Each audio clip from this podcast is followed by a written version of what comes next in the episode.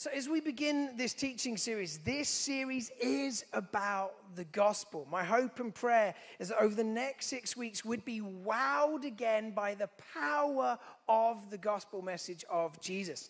So, I'm going to start with a story. Um, this story comes from my mum. My mum's retired now, but before she was retired, she worked as a chaplain at a general practice in Birmingham. And at this GP surgery, essentially they went on a journey where they realized some of the people that are coming to the surgery didn't need just medical help. In other words, there was a sickness which wasn't just simply cured by here's some antibiotics, here's some cream, or whatever else. And it was more than just emotional. It wasn't just like, oh, we think you might need to speak to a counselor um, or go on a sort of journey of CBT, cognitive behavioral therapy. Actually, they were beginning to recognize some people needed some spiritual help. Um, so they decided that they would employ a chaplain, and if they couldn't provide antibiotics or counseling, it needed more, they would say, go and see Pete's mum. They didn't obviously refer to her as Pete's mum um, go and see Annie Hughes. So when people went to see my mum, it meant they were spiritually open. They didn't necessarily believe in Jesus or believe anything in particular, but they were open to spirituality and a sense of, of an encounter with something beyond the here and now. And my mum would just have this incredible role. She got to pray with people, tell them about Jesus, and invite them into an encounter. So I want to tell you one of the stories. Um, this is a lady, came to faith, wrote to my mum to say, Thank you for praying for me when I hit rock bottom. Here's my testimony because I've come to faith and my life's been turned around. She says this I was always one of life's achievers, fast lane material, a bright child with a privileged education and upbringing. Not a wealthy family, but one rich in love, stability, encouragement, and with the right life values of goodness and kindness. Born into a small affluent village in the south of England, I was protected and secure from the big bad world a picturesque Church of England primary school, and a family involved in our village and church community. I was always identified as a very spiritual, gifted, pretty, articulate, artistic, kind, happy, and popular child. I think we can add humble as well. From university, my career flourished in advertising and marketing. Being blessed with prettiness and becoming very ambitious, I started to relish the world of impressive cars, money, status, city living, the glamorous world of business trips to Cannes, and champagne breakfast galore. The charming men went with that too. The downward spiral was rapid.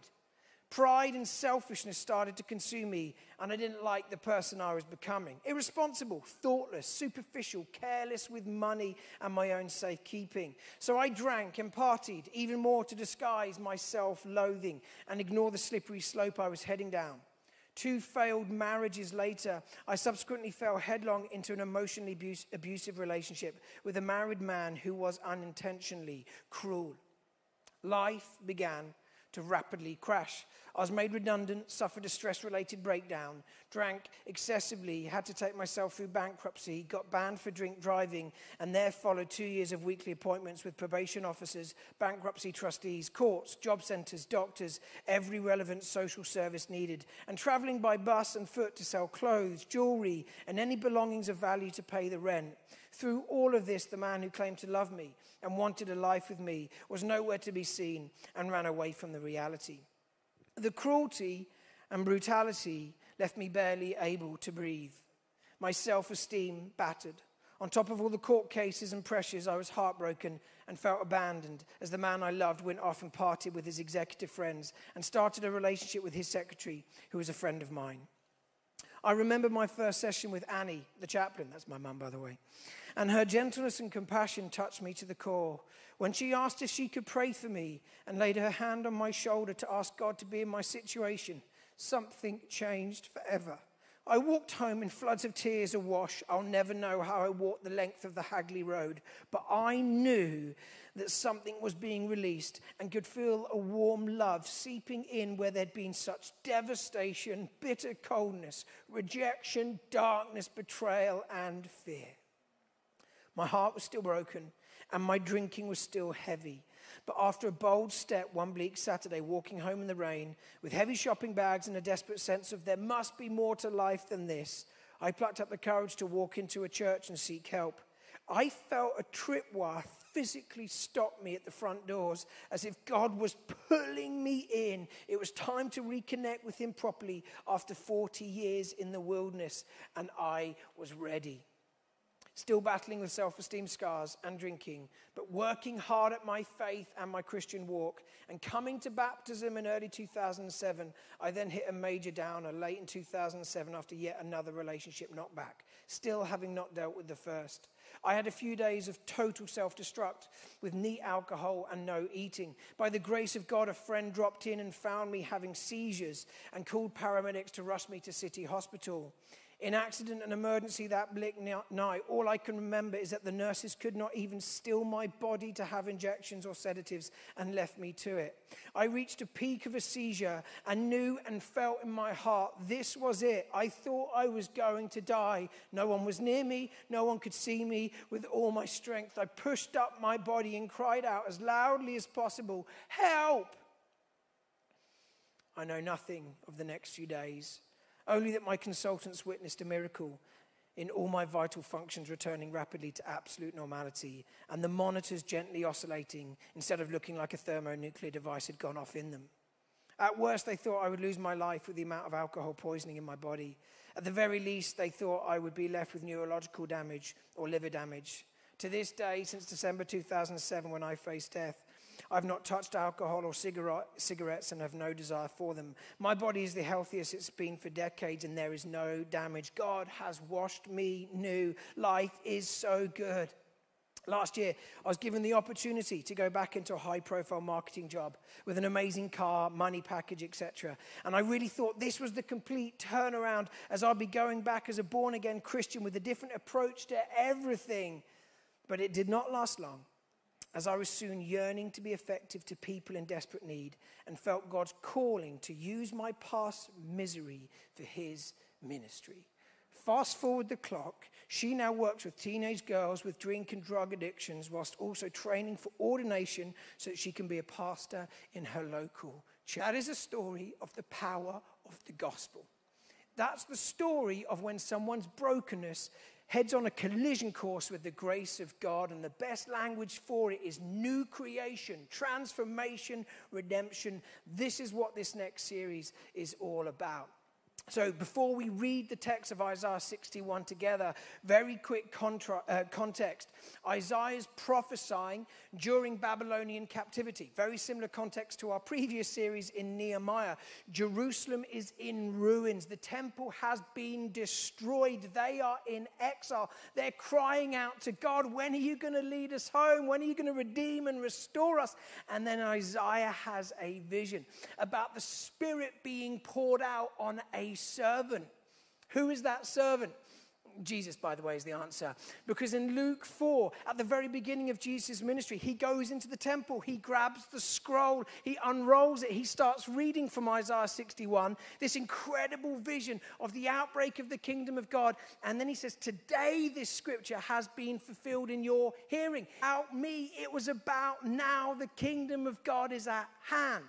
So this is a prophecy about Jesus. But it's more than just a prophecy about Jesus, it's a prophecy about those who find themselves in Christ.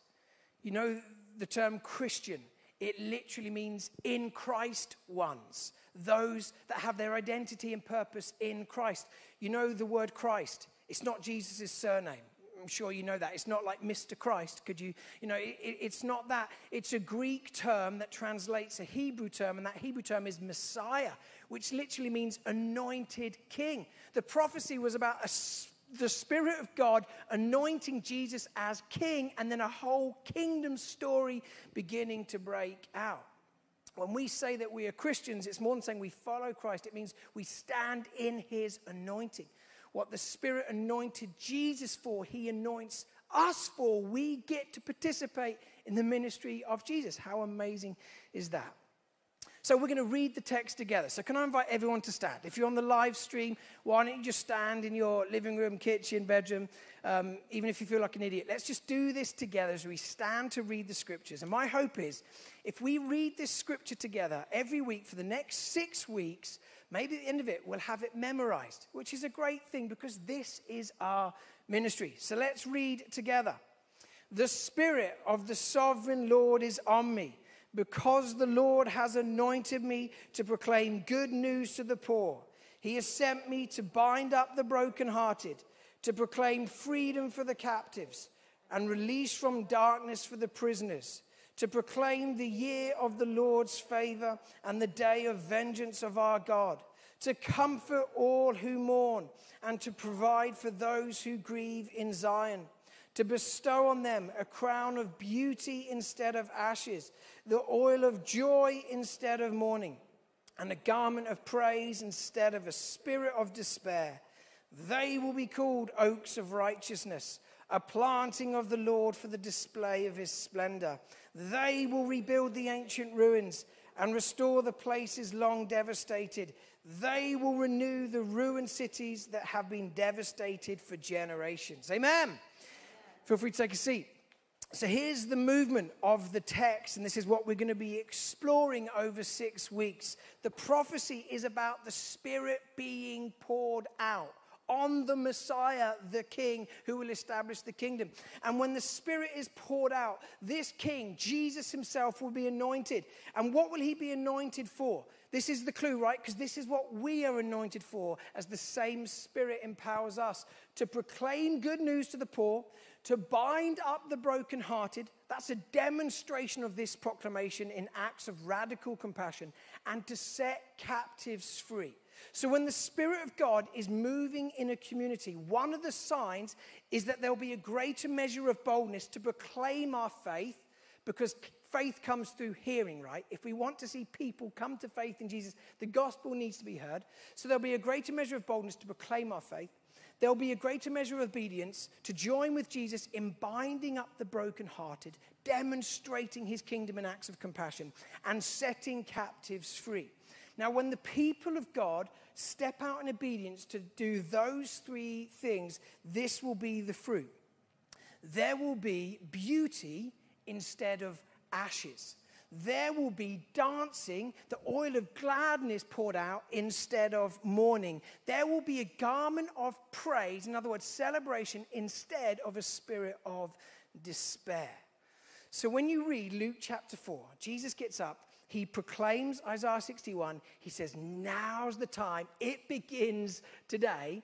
And then if you keep reading, I encourage you, maybe over the next few days, read Luke 4, 5, 6, 7, 8. He basically enacts all of this stuff. So, Luke chapter 5, there's this unbelievable story of a paralyzed guy. Four of his friends bring him to Jesus because they heard that Jesus has the power to heal. There's such a huge crowd, they can't get close enough. So the four friends say, Look, let's get on the roof. Let's, you know, dig a hole in the roof and lower our friend down. That's a lot of work. It's a lot of faith. But they do it. Jesus sees the guy being lowered from the roof. He sees the faith of the friends. And he says to the paralyzed guy, Your sins are forgiven. That's unbelievable news, right? In other words, everything that might separate you from God dealt with in a moment as Jesus proclaims forgiveness over him. Now, the crowd are thinking the same as some of what you guys are thinking of, like, that's cool, that's amazing, but I think he needs healing. I think he wants to walk. So there's probably awkwardness in the crowd. And then the Pharisees are thinking, hang on a minute, only God has authority to forgive sins. Is this rabbi basically claiming that he's God? If so, that is blasphemy. In other words, the crowd is tense. They're like, oh, this is a, a bit of an awkward exchange, and there's a guy literally hanging from the, the roof. Um, and then Jesus says, because he knows what they're thinking, hey, just so you know that the Son of Man, which is a self reference term, just so you know that the Son of Man has authority to forgive sins, I say to you, and he speaks to the paralyzed guy, take up your mat and walk. Imagine you in the crowd. Oh my goodness, what's going to happen? The guy stands to his feet, picks up his mat, and he walks. I'm pretty sure that's an understatement. I'm pretty sure he was dancing, he was doing a shimmy, he was jigging around. He was like, oh my goodness, like this power to redeem and to restore and to transform a life. That is remarkable, right? That's beauty, right? Beauty breaking in. How does it break in? Through the proclamation. Jesus actually speaks a word. This is God in human flesh, the same God that created the world through speech, said, Let there be light, and there was light. Now he's recreating, restoring through speech. He says, Your sins are forgiven, and more than that, I'm telling you, take up your mat and have a dance. Like walk. Like this is the power of the gospel proclamation. Beauty breaks in where there's been devastation in people's lives. So, Luke 5, you're like, wow, this is incredible.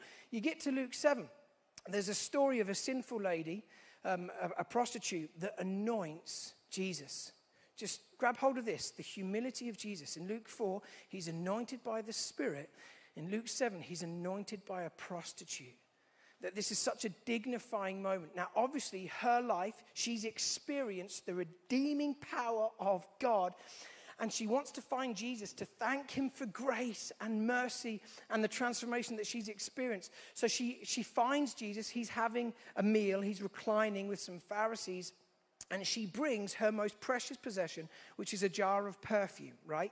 We're told it's probably a year's worth of wages. And when she finds Jesus, she pours this oil, this perfume, oil of gladness, in other words, pours it over the feet of Jesus. She then lets her hair down, which was a scandalous thing to do in that time. She begins to weep. These aren't tears of pain and sorrow, these are tears of joy. And she begins to clean the feet of Jesus with her hair. This is an extravagant act of worship. In other words, this is mourning that is transformed into the oil of gladness being poured out, right? Her life totally transformed. The weeping has become cause for celebration and dancing because Jesus has redeemed her life. Oh my goodness, keep reading. You get to Luke chapter 8. There's this demonically oppressed guy. He has multiple demons, and he's called Legion because Legion means many. Um, and Jesus delivers this guy, liberates this guy from demonic oppression. Now, this guy was known as the weird guy who lived in the caves, spent most of his life naked, completely out of his mind, until he encountered the gospel, until he encountered the good news of the kingdom of God. And then when he's next seen in public, people say of him, Look, that's, that's the guy, like the nutter. He, he's dressed and in his right mind. He's dressed. What is he wearing? And the answer is a garment of praise. Like he was overcome with a spirit of despair.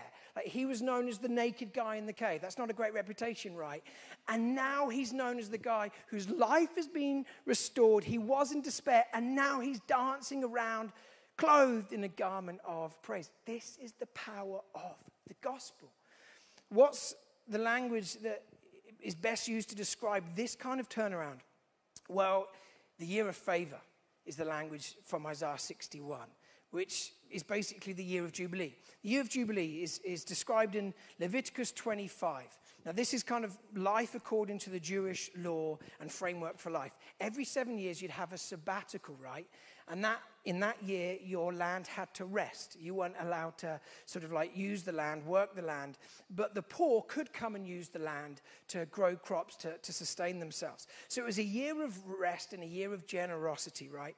But every seven sabbaticals, in other words, seven times seven, you can do the math, seven times seven is 49, much better than the first service. They really struggled with the maths. So every 49 years, seven sabbaticals. In the 50th year, they announced it as the year of Jubilee. Like this was a reset button on their society because their society, like our society, drifts towards inequality. So in the year of Jubilee, all of the land was redistributed equally amongst the 12 tribes of Israel. All prisoners were released from prison. All slaves were set free. All debts were cancelled. This was a, moment, a celebratory moment to look back towards Eden, how things were meant to be, where there was no sin, no inequality, no suffering. But more than looking back, it was a moment to look forward because the Jewish people believed that one day God would come and he would liberate them, not just for a year of Jubilee, but for a whole reign of Jubilees. So when Jesus announces in Luke 4, like today, this is fulfilled in your hearing, like the year of the Lord's favor, he's basically saying Jubilee time, reset time, freedom time. Do you know the word, Hebrew word, Jubilee? Do you know what it means? Because this is beautiful. Jubilee means ram's horn. I know you were hoping for more, weren't you? You were really, I could, I could sense it. You were hoping for more. I could see some of the, the married couples thinking, if we have a kid, we might. be. Jubilee, it's a lovely name. Ram's horn. It's like that. No, no, no. I tell you why, ram's horn. What happens when you're victorious in battle? What happens when, you know, the war is over? The answer is someone blasts the trumpet. They blow the ram's horn. or something like that. Um, and that is the sound of freedom. Oh my goodness, the war is over, the struggle is over. That's the sound of freedom.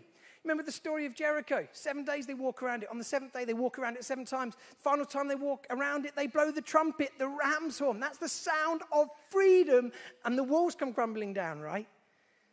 Do you know the Latin word that we use um, for Jubilee? It means shout of joy.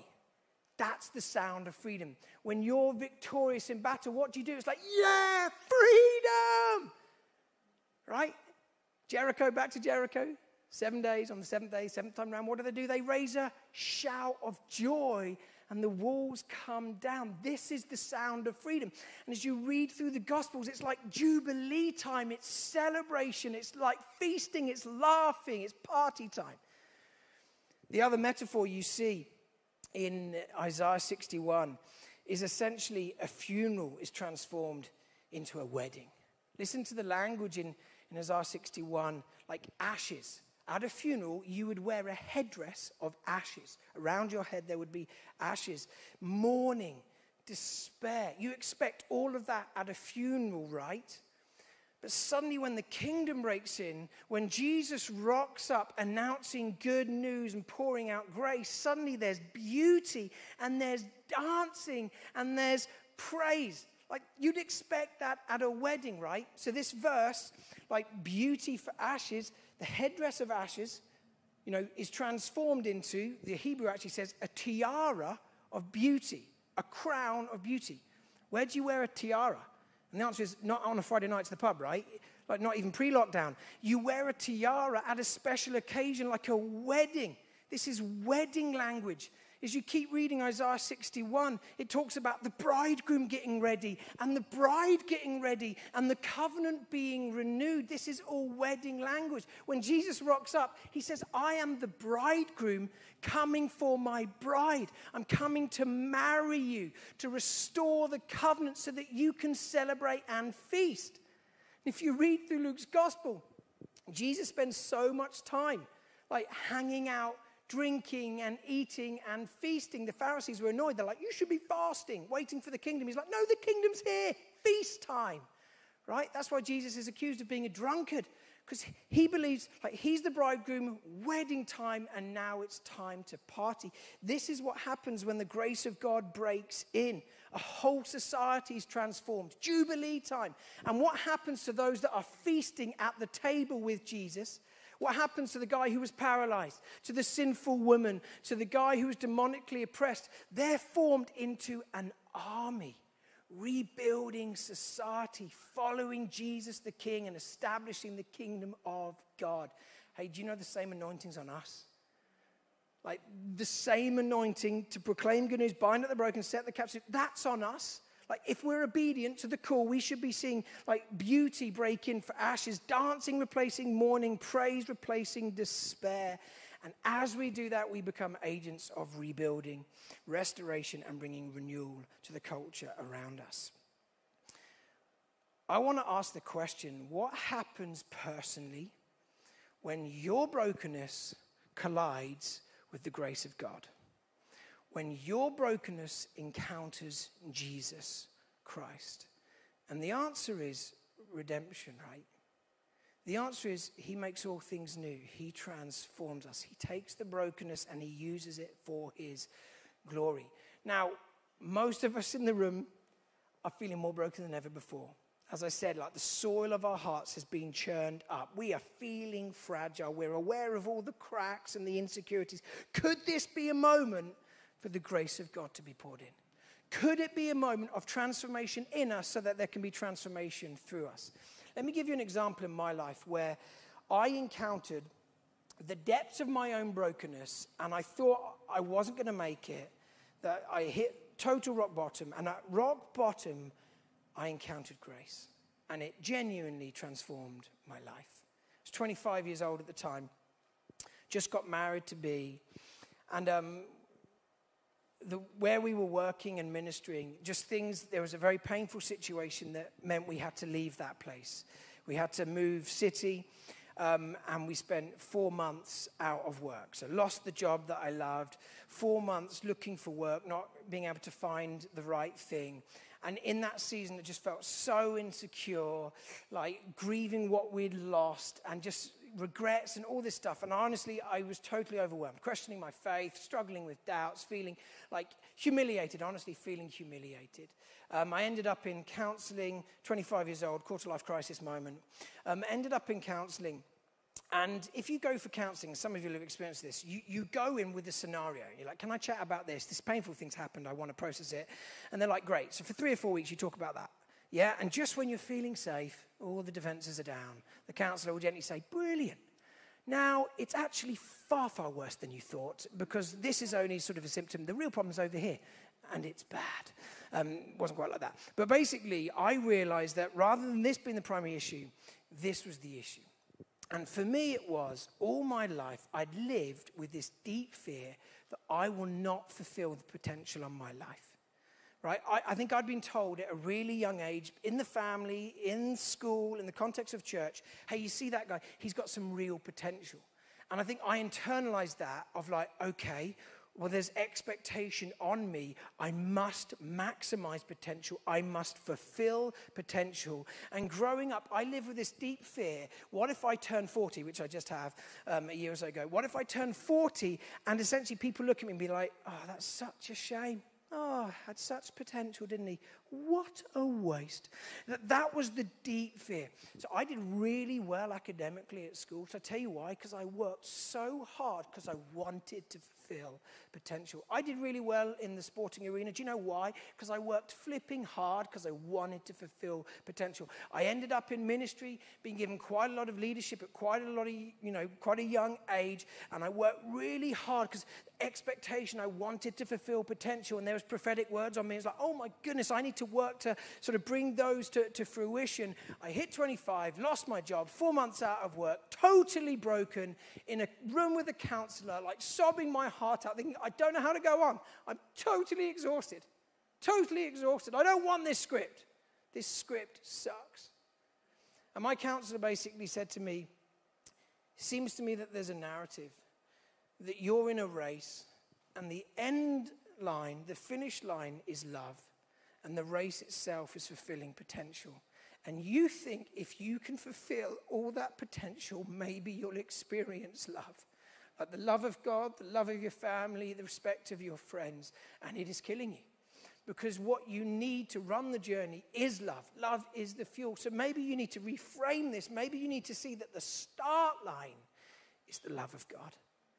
And that gives you the fuel to be yourself, to enjoy being yourself, and to stop striving. Honestly, counseling for me, my life was totally turned around. And I know what some of you are thinking.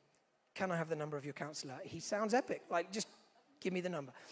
Do you know it has nothing to do with the counselor? I, I love my counselor, nothing to do with him.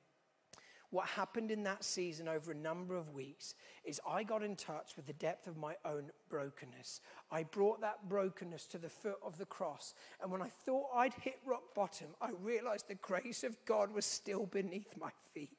And therefore I could bounce because there was solid ground beneath me.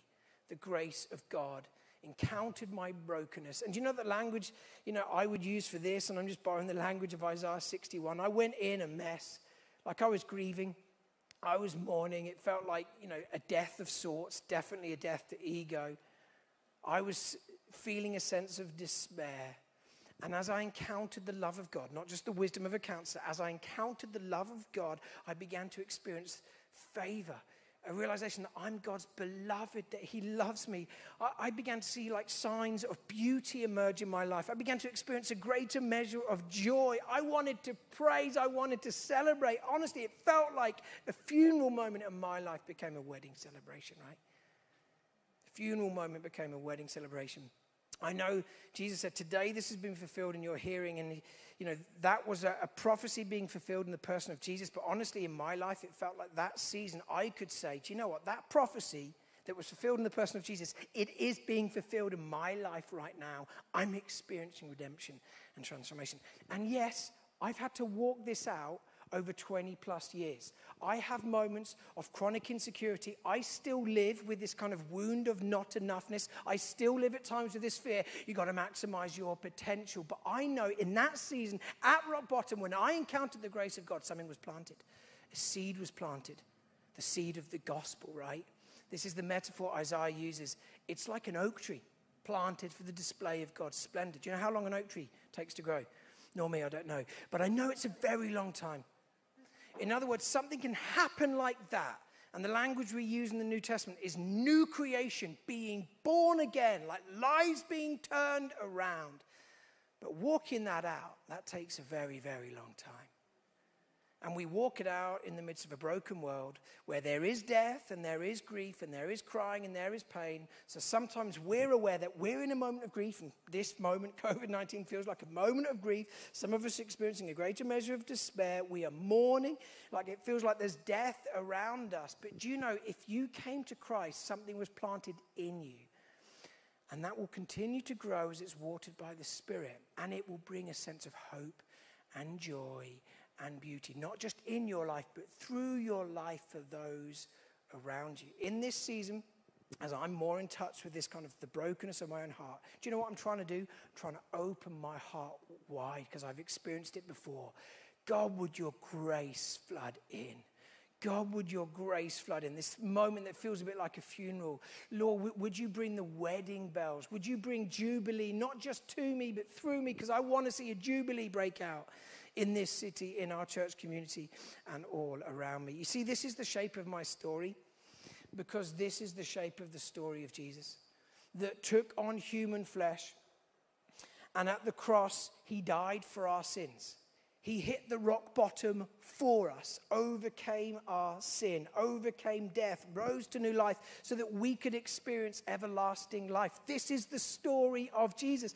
And why is this the story of Jesus? Because this is the way that Jesus fulfills the whole narrative of Scripture, which is about the restoration and redemption of all things. That's why we regularly say at KXC the story you live in is the story you live out. Like if you immerse yourself in this gospel story, when you hit rock bottom, you'll find the grace of God is beneath you and you will bounce and you will begin to experience resurrection life coursing through your veins.